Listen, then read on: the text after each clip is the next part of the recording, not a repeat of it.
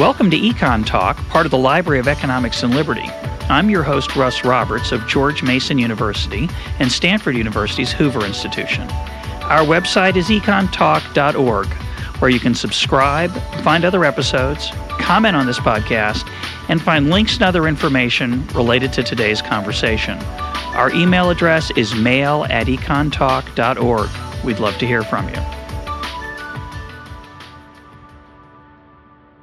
Today is September 19th, 2011, and my guest is Alex Rosenberg, the R. Taylor Cole Professor of Philosophy at Duke University. Alex, welcome to Econ Talk. Thanks. It's great to be with you, Russ. In 1994, in an essay titled If Economics Isn't a Science, What Is It? you wrote a, a, a very interesting essay. I want to read a couple quotes from it as our jumping off part, uh, jumping off point. Here's the first one. Quote, the ability to predict and control may be neither necessary nor sufficient criteria for cognitively respectable scientific theories. But the fact is that microeconomic theory has made no advances in the management of economic processes since its current formalism was first elaborated in the 19th century. You also wrote, that's on the end of the quote, you also wrote, quote, Euclidean geometry was once styled the science of space, but calling it a science did not make it one we have come to view advances in the axiomatization and extension of geometry as events not in science, but in mathematics. Economics is often defined as the science of the distribution of scarce resources, but calling it a science does not make it one. For much of their history, since 1800, advances in both these disciplines have consisted in improvements of deductive rigor, economy, and elegance of expression in better axiomatizations and in the proofs of more and more general results, without much concern as to the usefulness of these results. Uh, very dramatic statements, uh, and I'm curious if you still feel that way. Uh, if you do, please elaborate on those ideas, and if you don't, why don't you? Well, that's very interesting. I have to go back and say, first thing is that I said those two things not in 1994, but in 1984. Oh, thank you. And um, uh, by 1994, I might already have been prepared somewhat to qualify them. I think that they were very accurate as claims about uh, economics in the 70s and by the mid 80s. Um, I think, of course, there were exceptions, and I think these exceptions have, in the last 20 years, drawn more and more attention and had a greater and greater impact on the nature of economics as a discipline. Um, and I think I'd have to say, on the one hand, that uh, with qualifications, I'm still um, sympathetic to the view about standards for science and scientific progress that stood at the background of those two points. Um, and on the other hand, uh, I have recognized changes in economic science since that time that make it at least somewhat less um, susceptible of that kind of analysis, not to say critique. Uh, I would be more specific and point to uh, the increased thought about the nature of uh, choice under uncertainty and asymmetries uh, of information, characterized by the work, for example, of Akerlof most uh, famously. Uh, the interest in experimental economics um, that secured for Vernon Smith a Nobel Prize. Um, uh, and most of all, the impact of Kahneman and Tversky and cognitive social psychology um, on the way in which economists think about uh, microeconomic uh, processes, um, of which perhaps the most widely known example is the Vishny and Shleifer uh, paper on the limits to arbitrage. All of these suggest that to varying degrees, economics as a discipline has uh, been increasingly sensitive to the kind of charges, not as I laid them, because I think that economists have generally been uh, indifferent to what philosophers have said about uh, the subject, um, but much more sensitive to these kinds of charges uh, over the last 20 years and much more responsive to developments in other parts of social science um, that have made economics less, how shall I say, guilty of the kind of um, uh, uh, hermetic insulation uh, from uh, the demands of application that that quote, both of those quotes that you started with, um, uh, articulate.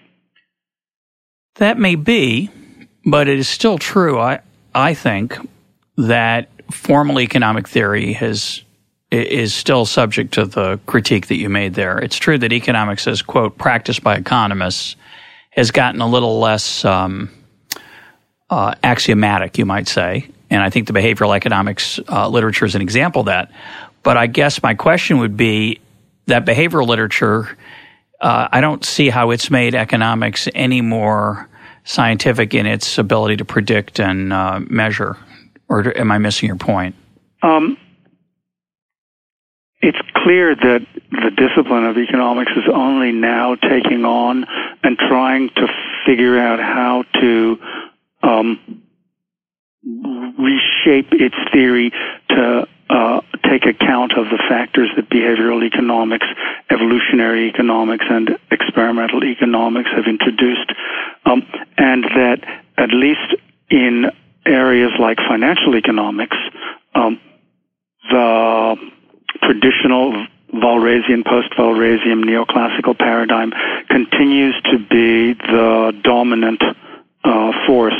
Um, if you look at the kind of intellectual cachet that people like Eugene Fama have, um, or that other um, uh, uh, Chicago freshwater school economists have um, in, say, uh, business schools and in uh, the theory of finance uh, financial economics, that there the paradigm still seems to be um, of the Walrasian sort that I was criticizing in those quotes. The the role of equilibrium thinking uh, continues to be the same as it was uh, back then, and although the word Austrian no longer has the kind of demonic um, um, uh, uh, possession is a nice yeah. next uh, next word, but I didn't mean possession. The, the, the demonic halo that it used to have when um, economists would talk about people like von Mises and um, uh, Schumpeter and even Hayek. Uh, still, um, the the, the standard neoclassical approach does seem to me to, uh, although it, it still holds the, the field, but it's at any rate much more defensive than it was uh, when I wrote those things about it in the 80s. And of course, I did hold and and develop much the same view in a book I published in the early 90s called called Economics, Mathematical Politics, or Science of Diminishing Returns, which in its title, of course, reflects the very theses that you quoted from the 1984 paper. Uh, explain for for the uh, non-specialist what you mean by Walrasian, pre-Walrasian, post-Walrasian equilibrium approach. Well, what's the essence of, of the economist view there? If we go back to Adam Smith, um, in uh, the economics which owes its um, existence and its intellectual pedigree to the wealth of nations, um, uh, starts with the hidden hand or the invisible hand, um, according to which we do not owe our well-being to the benevolence of the butcher and the baker, but to his self-interest. And the idea that um, each individual pursuing their own uh, narrow self-interest produces an outcome that is of uh, benefit to the entire uh, society, the the market price system um, and its allocative efficiency is an idea which, though Smith originated it, uh, economists set about trying to prove thereafter formally, and it was only Walras who thought that he had finally proved it by uh, arguing that in an economy in which uh, supply and demand in each market could be uh, equilibrated, um, such that there were the same number of equations of equilibrium for as there were numbers of goods to be uh, supplied and demanded, that under such circumstances there would be a unique market clearing, um, allocatively efficient price. Uh, and the proof that Walras thought he had produced, of course, was not entirely adequate, and it took another 70 years or so before um, Abraham Wald, uh, in the late 30s, produced another version uh, uh, of this proof, and still that was not entirely uh, accepted in the profession, uh, and nothing until the late 50s, until Debreu and Arrow produced a formal proof of the uh, Pareto optimality of the um, uh, of the unique and stable equilibrium in all prices that characterized a perfectly free market economy. And um, that unique stable equilibrium continues to be a kind of a combination litmus test and um, uh, uh, uh, touchstone of economic theorizing. The mathematical economics continues to to be pursued on the understanding that the objective is to establish always the partial or the general equilibrium outcome um, of a economic ex- process. Um, uh, so that the way in which we understand the dynamic, continually changing economy is as a series of um, uh, price and quantity vectors that if only for the uh, if only uh, exogenous forces uh, could be uh, held at bay would come to an equilibrium and are constantly adjusting themselves back in the direction of an equilibrium from the interference or the the existence of these exogenous forces. So that economics uh, uh, mainstream neoclassical economics continues to be invested in the intellectual importance, the explanatory role of uh, general equilibrium, um, even though it recognizes that that equilibrium never actually obtains. Kind um, of awkward, isn't it? It's a um, it's a certain uh, requires a certain intellectual schizophrenia, which I, I want to well, try but they would respond. What they would respond, and here I speak in defense of of mainstream theorists that uh, if you look at mark- markets, the one thing you notice is that almost never will a change in one price result in a catastrophic e- explosion of all prices so as to produce chaos.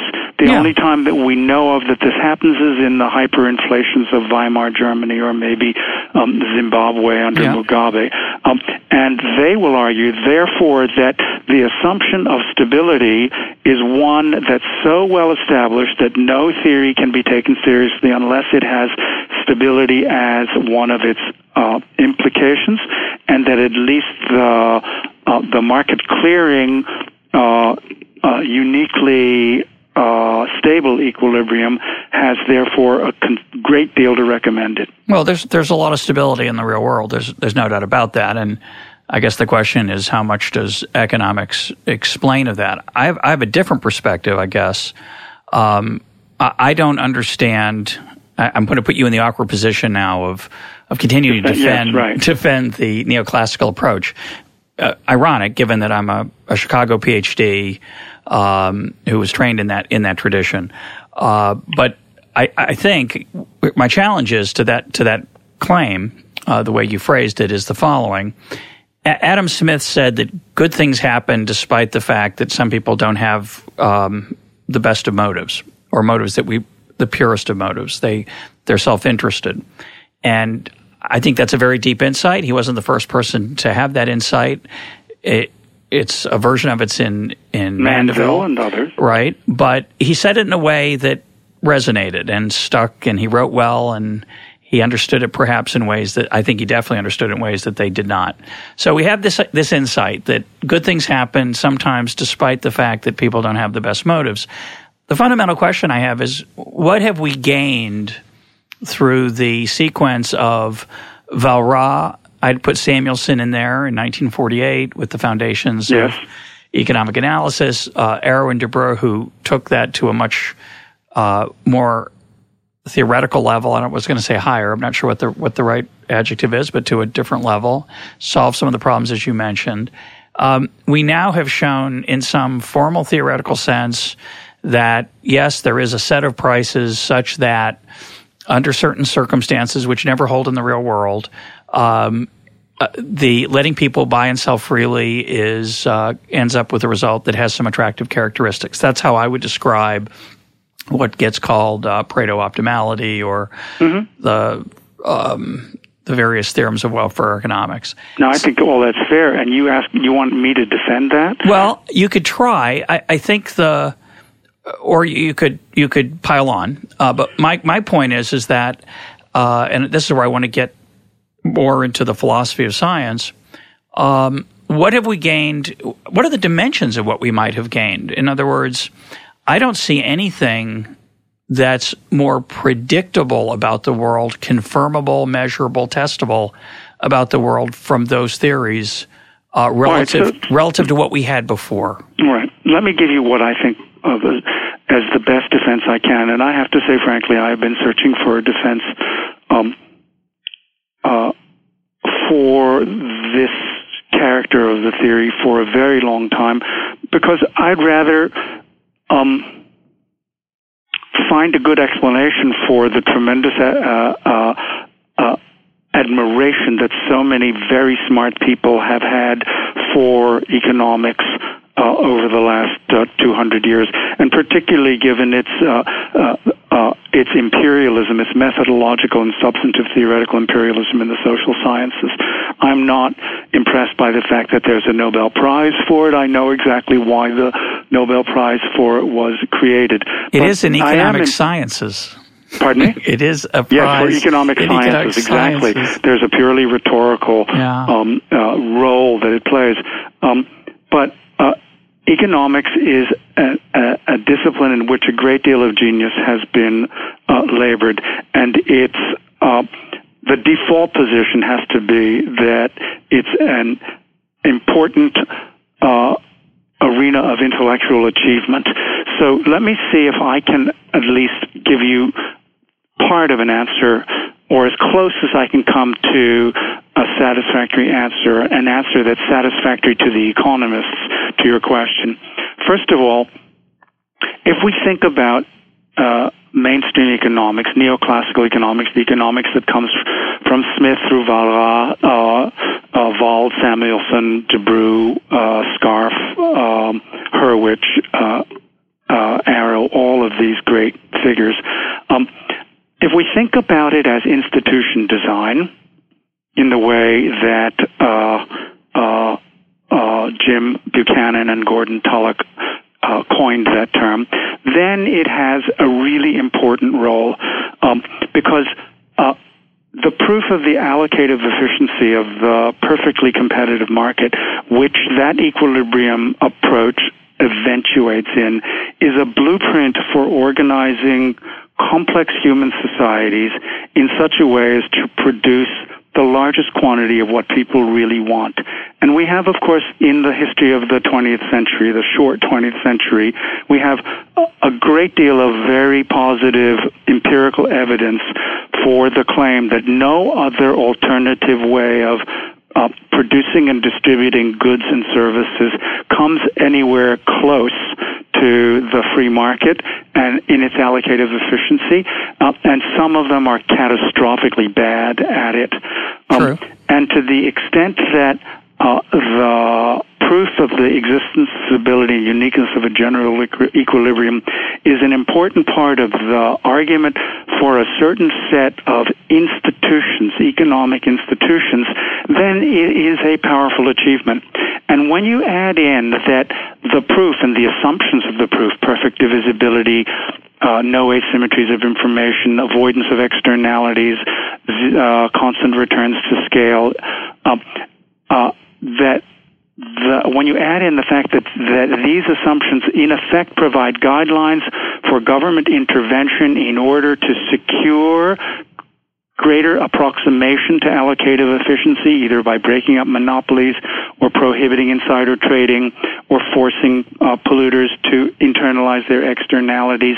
Um, uh, when you think about the way in which this proof provides guidelines to government intervention in order to secure allocative efficiency, you have still another powerful argument for the the, the applicability of this intellectual achievement. But it's a very limited argument because, as I said, it's an argument that um, uh, underwrites a certain set of institutional designs. Uh, and we want out of science something more than mere institutional design. We want actual prediction of events that we would like to control um, and to at least uh, if not control, insulate or protect ourselves from.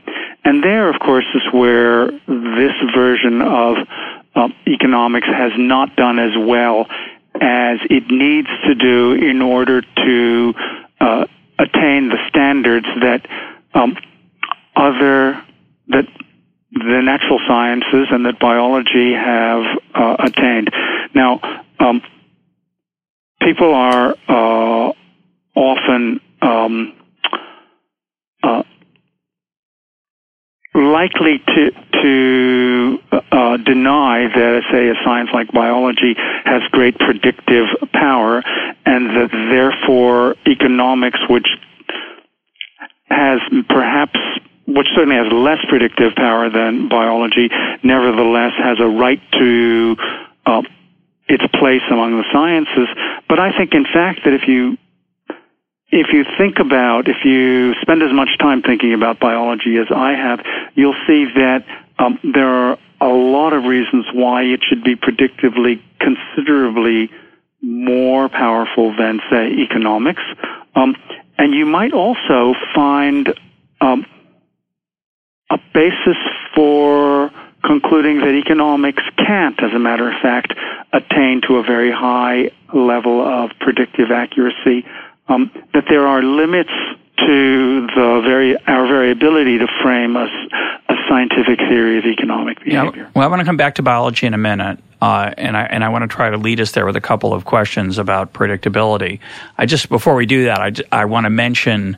Uh, register disagreement with your uh, with your argument, which I think is it's an interesting argument. I think it's commonly held by most economists. So I, to be fair to you, I don't know how much you accepted as, as relative to how much you were standing in for the economist's viewpoint, which is that the framework, through its assumptions of competitiveness, asymmetric, uh, symmetric information, no as, no information asymmetries, no externalities, uh, etc., uh, homogeneous goods, that this opens up um, the toolkit for government intervention in a way to lead us toward allocative efficiency. And given that you invoked uh, Buchanan and Tullock in talking about institutional design, of course, they were very important figures in pointing out, seminal figures in pointing out that what government does versus what economists think it should do are not the same thing. And I think in many ways, economics, through its focus on efficiency and inefficiency, that is, through the focus on how well the price system works, but it requires this assumption. And if this assumption doesn't hold, therefore this intervention is justified. I think that's given um, government a, uh, a frequently uh, useful rationalization for intervention that doesn't move us toward efficiency, but rather serves the politically powerful, what's what's called public choice. Yeah, so, that's, that's the great the, the great insight of the wildly misnamed public choice yeah. theory. bad, yeah, I mean, it, the theory of public choice is the theory of how private choices deflect public choices or, or public decisions. But and and of course, we understand all too well why governments fail often to act in the interests of the governed, owing to considerations that Tullock and Buchanan and other, you know, uh, Geoff Brennan, other important public choice theorists um, have themselves identified. Yeah.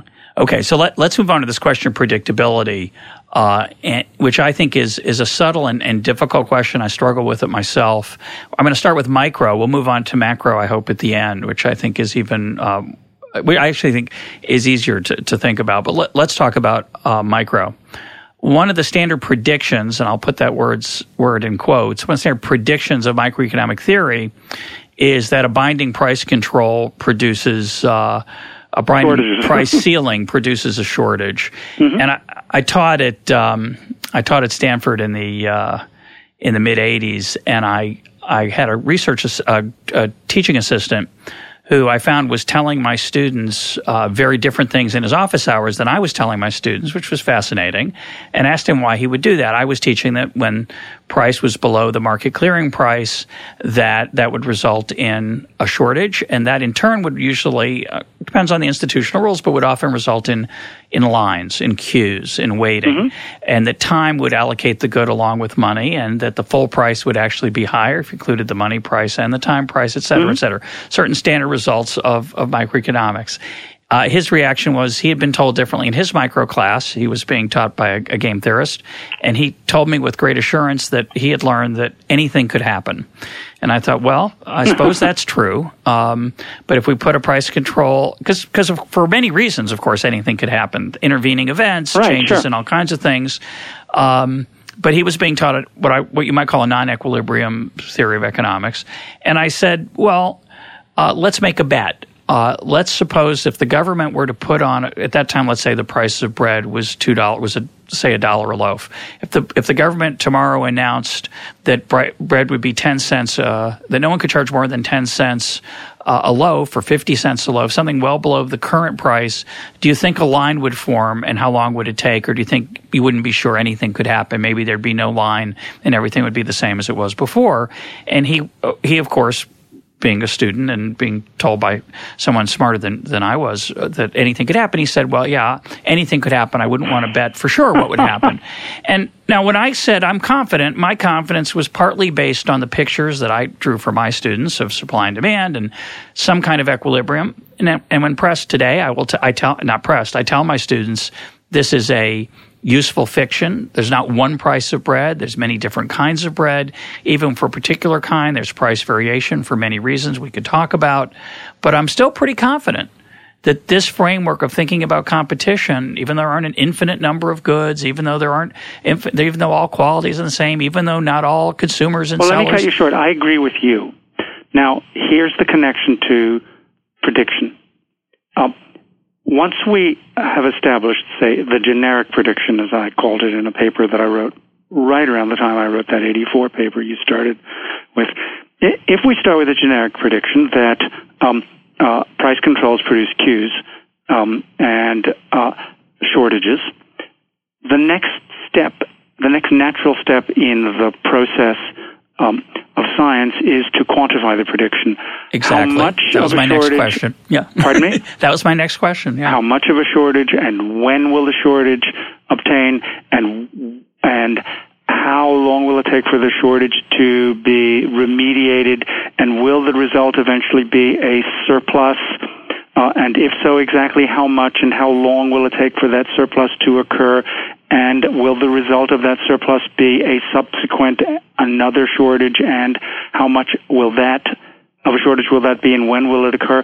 The process whereby we move from generic to uh, specific predictions, something that is characteristic, for example, of meteorology in our own time, yeah. um, and of agronomy, agriculture, and of a variety Medicine, of different biological extent. phenomena. Yeah so that process is one that we have never seen in economics.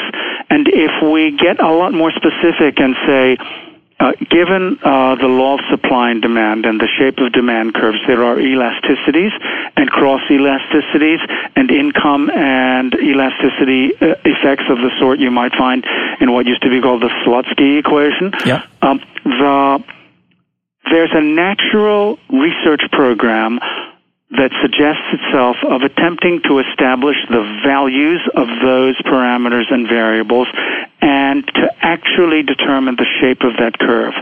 And you and I both know, as economists and students of economics, two things. First, that no economist has ever successfully established uh, the values of those variables for uh, a reasonable range of commodities over a reasonable time period, and that we now know, indeed we could have known back in the 40s when these kinds of projects may have suggested themselves why they cannot be accomplished. Well, I, I, there was a large research program, of course, that tried to estimate elasticities, elasticities sure. and by that, uh, for the non-economists out there, it's basically a, that's one particular way of measuring how responsive people's purchasing dem- demands are to changes in price. So. Yeah, it's like it's like actually determining the shape, the exact shape of the da- of the downward sloping demand curve. Exactly how quickly does it slope downward? What is its slope at each point, and how does that slope change over time? So thousands of hours, and price. thousands of hours, maybe yeah, tens or thousands, hundreds of thousands, were spent on that enterprise. And I think what we learned, one of the things we learned from that, perhaps I'm going to give it the benefit of the doubt um, is that some goods are more responsive than others, uh, which to which uh, many people would re- reply, "Yeah, uh, so what?" Um, but wh- I'm curious why you think that project was a failure. C- certainly, they could have said in defense of it, "Well, it's approximate, it's close, it's in the ballpark." Why do you think it was a failure, and why do you think we should have known that in advance?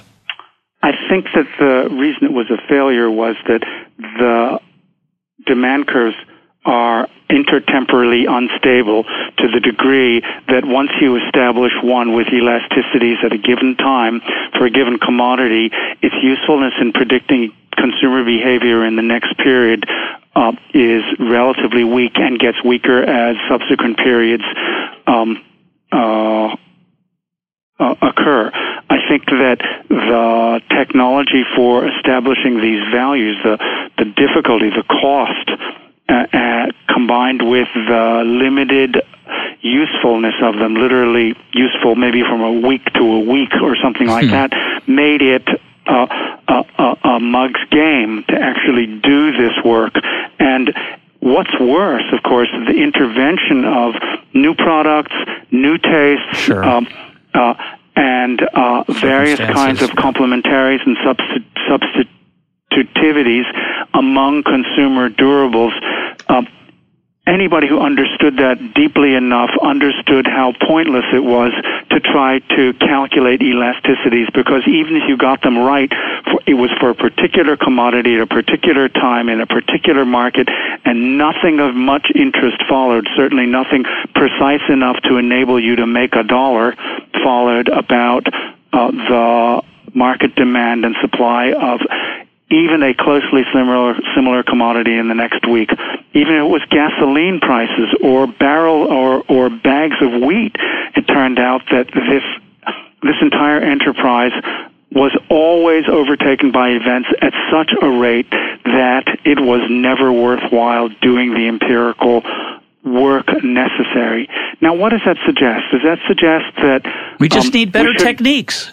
Does it suggest better? It, look, it could suggest better techniques. It could. It could suggest that your theory, you got the wrong theory altogether. We don't need this theory. This is not um, the uh, the way in which to produce a predictively powerful uh, science of human economic behavior, or it might be the even more radical conclusion that there is no such theory within reach of human beings. That's, of course, the Austrian. Yeah, that would be the critique of Hayek in 1945, The Use right. of Knowledge in Society, a paper. Mm-hmm. I reference here about every seven shows, but uh, oh, well, that's, that's funny because I think about it almost every other day. Yeah, Vernon I think Smith, that's the, probably the single most important paper in the Austrian tradition. In yeah, economics. no doubt. And and Vernon Smith um, uh, confessed to having read it numerous, numerous times when when I interviewed him uh, about it and uh, I've written. It's much more important than the road to serfdom. I agree. It's the reason that Hayek should be celebrated as a great economist, and not the silly um, uh, claims made on his behalf by um, uh, conservatives and Republicans to try to sandbag economic uh, responses to our current political economic uh, downturn. Well, I agree with the first part of that. I'm not. I quite, know you do. I'm not quite sure about the second. Provocative. Well, I, well, I want to come. Maybe we'll maybe we'll come back to that because I'm not. I'm not. I'd like to hear those some of those specifics. It's certainly. Uh, it's certainly true that Hayek and all great thinkers are used for political purposes, sometimes in ways that are not fair to their uh, origin. But um, l- let's go to let's go to biology because I've, and I know you've spent a lot of time thinking about biology, and I've spent a little time, which, uh, as Pope said, a little learning is a dangerous thing. Uh, I want to make a claim, and I want to get your reaction to it. My claim is that the essence, uh, the value of economics, I don't know whether it's a science or not, uh, to the extent it is a science, it is like the science of biology, and I will leave for you to talk about the science-ness of biology. But by that I mean that it economics is a very powerful way of helping us think about complex systems where things are interconnected. And I've written and been maligned occasionally by um, bloggers. I have written that uh, just as we would never ask a biologist to predict how many uh, beavers would be alive in an ecosystem if we chop down 20% of the trees in this region because that's something that biology isn't good at predicting. Similarly, we should not ask economics to do something it's incapable of doing, which is if the government spends an extra $820 billion, it'll create 1.2 uh, 7 million jobs or 1.74 million jobs. And I say that because, one, I'm not sure of the value of the underlying theory that leads to that prediction. And since I can't confirm it through observation and empirical tests, that is, five or ten years from now, when I go to check the beaver population, so many things have changed in the meanwhile that I don't have data on. I can't confirm if my original theory was correct. I have that same problem with macroeconomics, and therefore I'm left with the real reality the economics is not good for many of the questions that people demand uh, it to answer, uh, demand for it to answer. But that does not mean economics is useless, just like biology is not useless. What's your reaction to that? I think my reaction is that you underplay the predictive powers of economic theory, of uh, biological theory, excuse me. oh, few. Um, and that the reasons why uh, some biological processes are uh, uh, predictively recalcitrant are on a continuum with reasons why many uh, economic predictions are likely to be overtaken by events and to prove either useless or um, uh, falsified. Um, and there are some further variables uh, that complicate economics' uh, uh, uh, recalcitrance to predictive improvement. So let me walk through that. First of all, um, it's certainly the case that biological processes um, have a kind of instability um, that is also to be found in economics, and we understand that instability very well. It's basically the arms race instability um, of strategic interaction.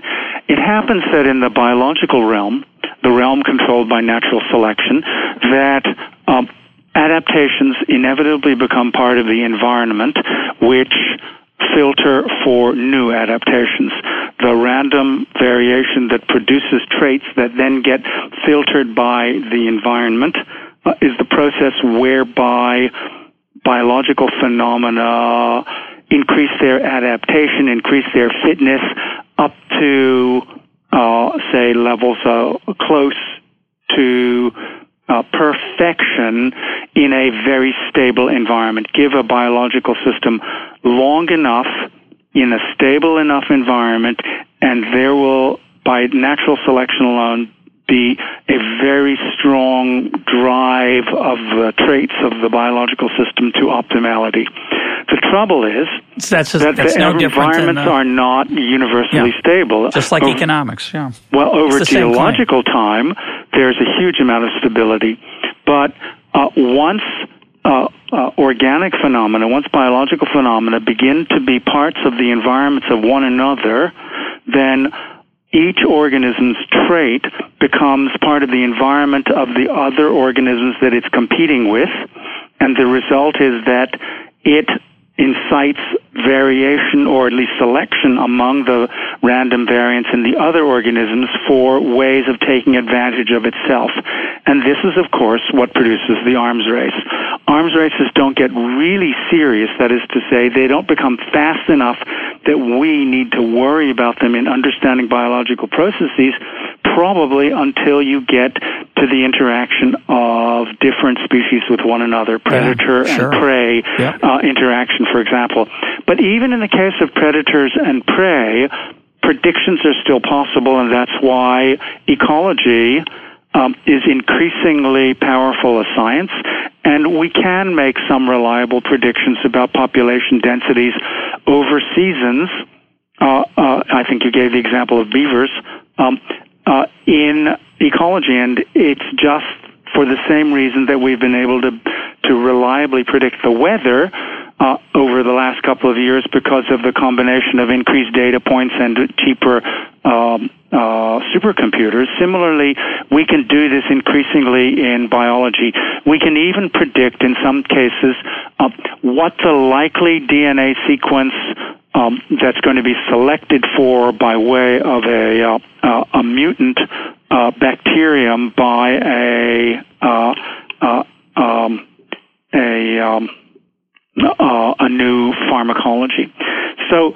Um, well, at the level of microbiology, we might say, like microeconomics, uh, there are some there's some significant improvement in predictive power, and even at the level of macrobiology in ecology, there are at least the prospects of a sim- similar improvements because our own calculating devices are improving faster than the arms race uh, environmental changes, and none of that is true in economics. Well, I don't know. It's it's reminds me of our earlier discussion. So let let me challenge your your conclusion and see where what I'm missing. Um, with a small enough ecosystem uh, and enough knowledge of the participants in the biological case, you're saying we could make some predictions about whether the population would grow or shrink in response to those exogenous, exogenous changes like chopping we, yeah, down we trees. might even be able to make predictions about the likely emergence of novel traits. Yeah. Okay. So that's cool, but you think you're going to get anything close to the, and that I would argue is not too dissimilar from saying if you put on a price ceiling, you get a shortage. You challenged that conclusion by saying, yeah, but how much of a shortage? How right, long would it right, take? Exactly. Do you think we have made enough progress in, say, and I'm going to pick a big enough ecosystem because I don't want to talk about the microeconomics of my class. I want to talk about the market for gasoline. And then I want to go, so I want to go micro, micro, then micro, then macro. And similarly for biology, I want to go lab, ecosystem, and then interacting ecosystems. Do you think for an ecosystem such as, say, Yellowstone Park, uh, that we would have decent predictions about, say, the reintroduction of wolves, which was done in the last decade or so, and the impact on the elk population? Yes. I could, we can make some vague, general, qualitative predictions about the elk population. Can we make some quantitative ones? I don't know um, at this point whether we actually are, whether wildlife ecologists actually are making quantitative predictions and seeing them borne out, but I can certainly anticipate that they will be able to in the foreseeable future. Hmm, That's what people say about economics too, by the way. So Really? yeah, no, they do. They say, uh, in fact, uh, Ricardo Reis, uh, guest on this program, a neo Keynesian at Columbia, a first rate scholar, said, We've mastered monetary theory, but we need more time for fiscal uh, theory, and we'll, we'll get there eventually. I think I disagree. I don't think we'll get there. Um, in, f- the, when I joked about being uh, criticized in the blogosphere, when I made that, I blogged on this point about beavers uh, somebody mocking, mocked me and said, "Oh, biologists do that all the time. They predict how many beavers are going to be in ten years. We're required by government law often to make predictions about what's going to happen." And I'm thinking, "Yeah," and I wrote the guy back. I said, "And what's the verifiability of that prediction? Very low, very, very difficult. Ten years now, and certainly you wouldn't get the answer right, even if right. you could and, verify and 10, it. and 10 years is probably too long. Too long. Um, and, and my own view about economics is that, um, at least in the case of macroeconomics, the impediments, the obstacles to a similar improvement in predictive power are merely ones of degree, not ones of kind. Meaning, Meaning that since I'm committed to the claim that that biology either already does or will soon be in a position to make quantitative predictions about, say, predator-prey relations. Similarly, uh, there is no, in principle, no philosophical, no logical, no uh, causal obstacle to uh, predictions of the same kind among macroeconomists. which would be, for example, what would be an analogy there? Um, money supply and interest rate, uh, uh, short-term Phillips curve, um, um, Money supply and Uh, inflation. well, yeah, it, well, money supply and interest rate, and money supply and inflation, um, uh, inflation and, and employment.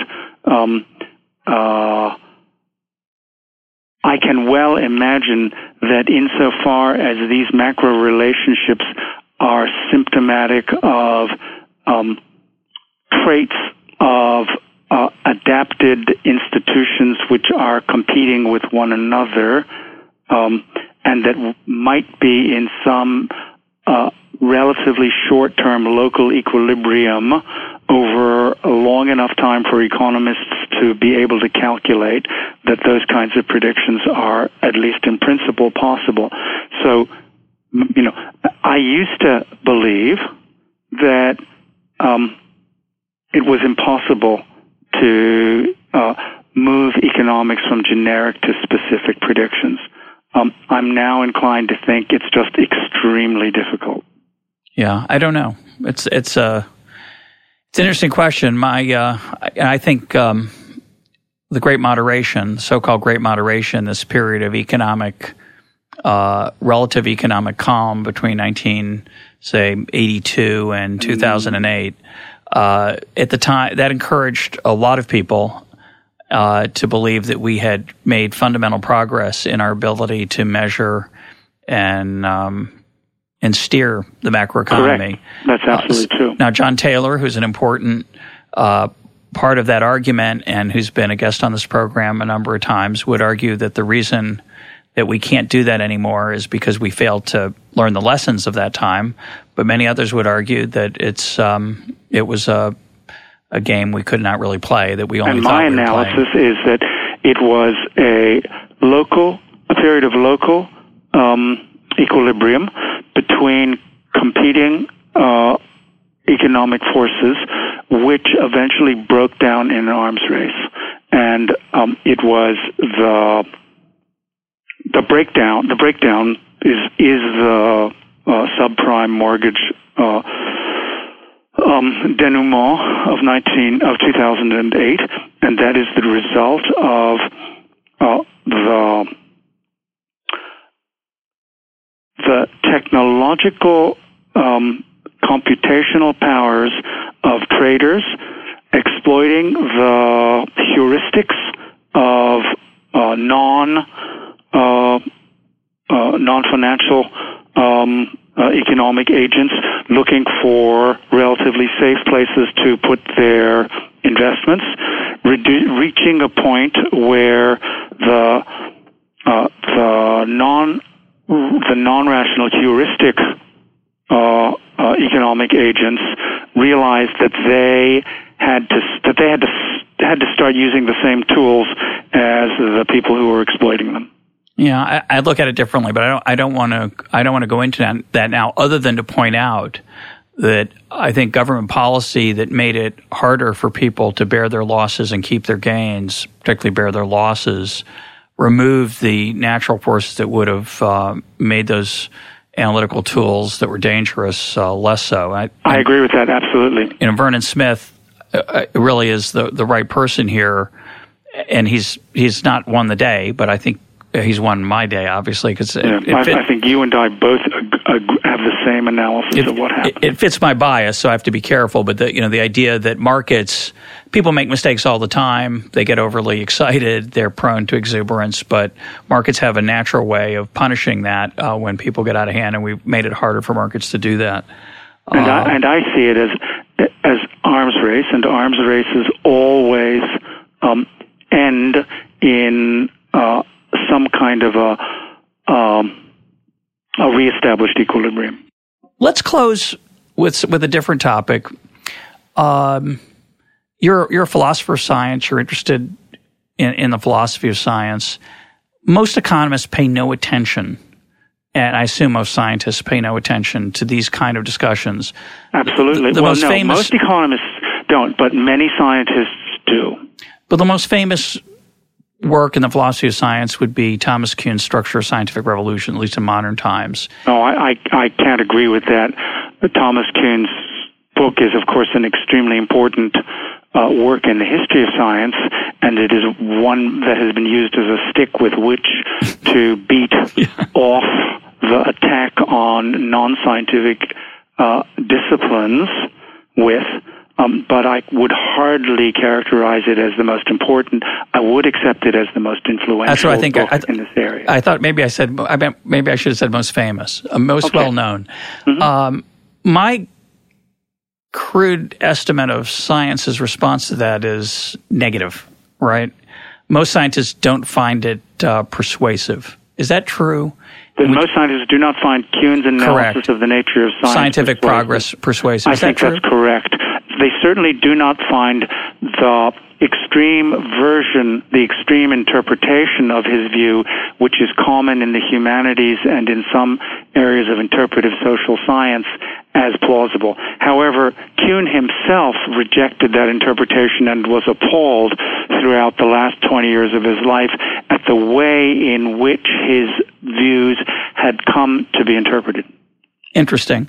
But my general question is um, not that not that it's decisive or perhaps even important, but I'm just intrigued by the fact that um, philosophers study science and scientists, and they're not studying ants; they're studying human Right. beings, and the human beings they're studying don't always pay much attention to it. What, what's your reaction to that? Well, um, there's a, a a famous quote of that great philosopher of science who didn't think he was one, Richard Feynman, um, who once said that philosophy of physics is to physicists as ornithology is to birds, um, and that was his way of writing off the discipline of the philosophy of science. Um, it was a wag, and I wish I was he who said, "Well, Yeah. in fact, physicists know about as much about the philosophy of physics as birds know about ornithology." Yeah, that's a good comeback. Um, and true, it is a good comeback. and and um, I, I have to say that it's not the function of the philosophy of science to tell physicists what to do. Um, it's not even the function of philosophy of science to tell uh, chemists or even biologists what to do.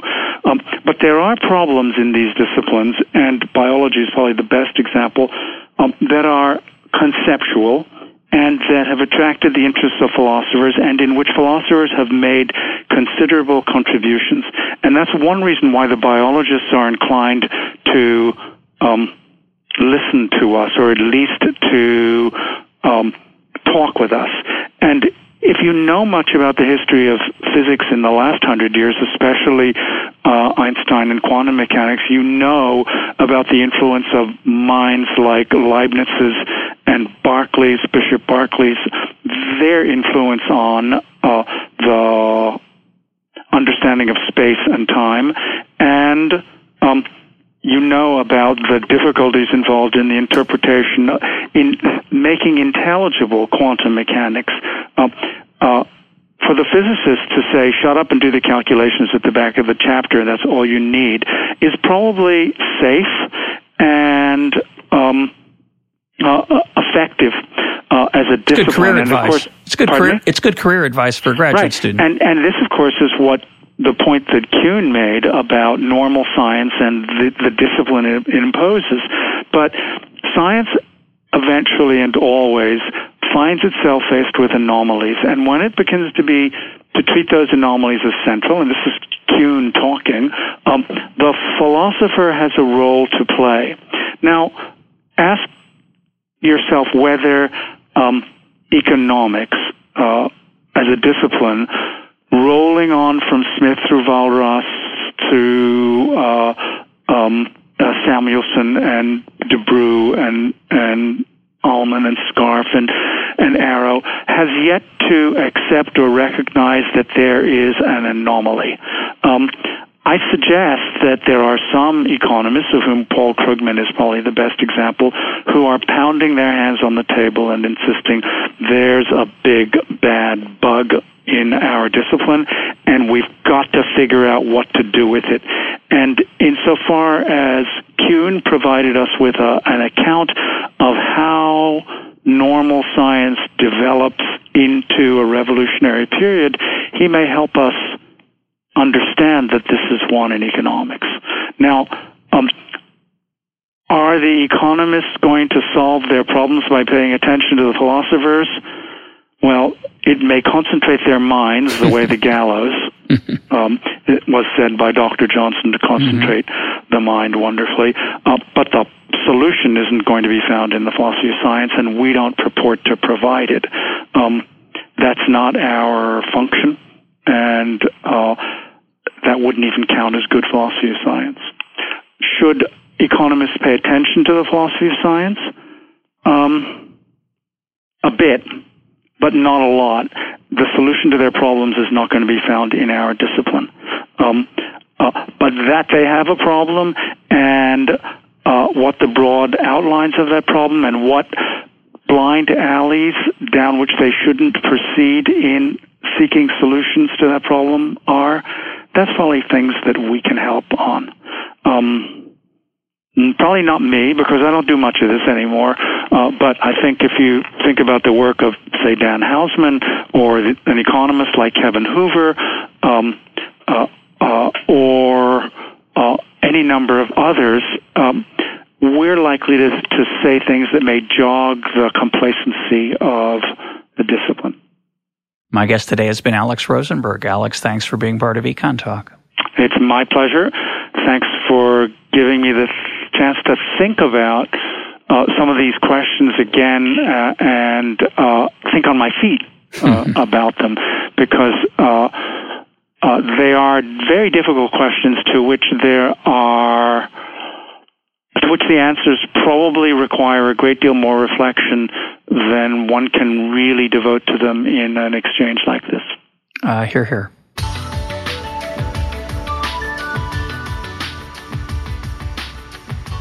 This is Econ Talk, part of the Library of Economics and Liberty. For more Econ Talk, go to econtalk.org, where you can also comment on today's podcast and find links and readings related to today's conversation. The sound engineer for Econ Talk is Rich Goyette. I'm your host, Russ Roberts. Thanks for listening. Talk to you on Monday.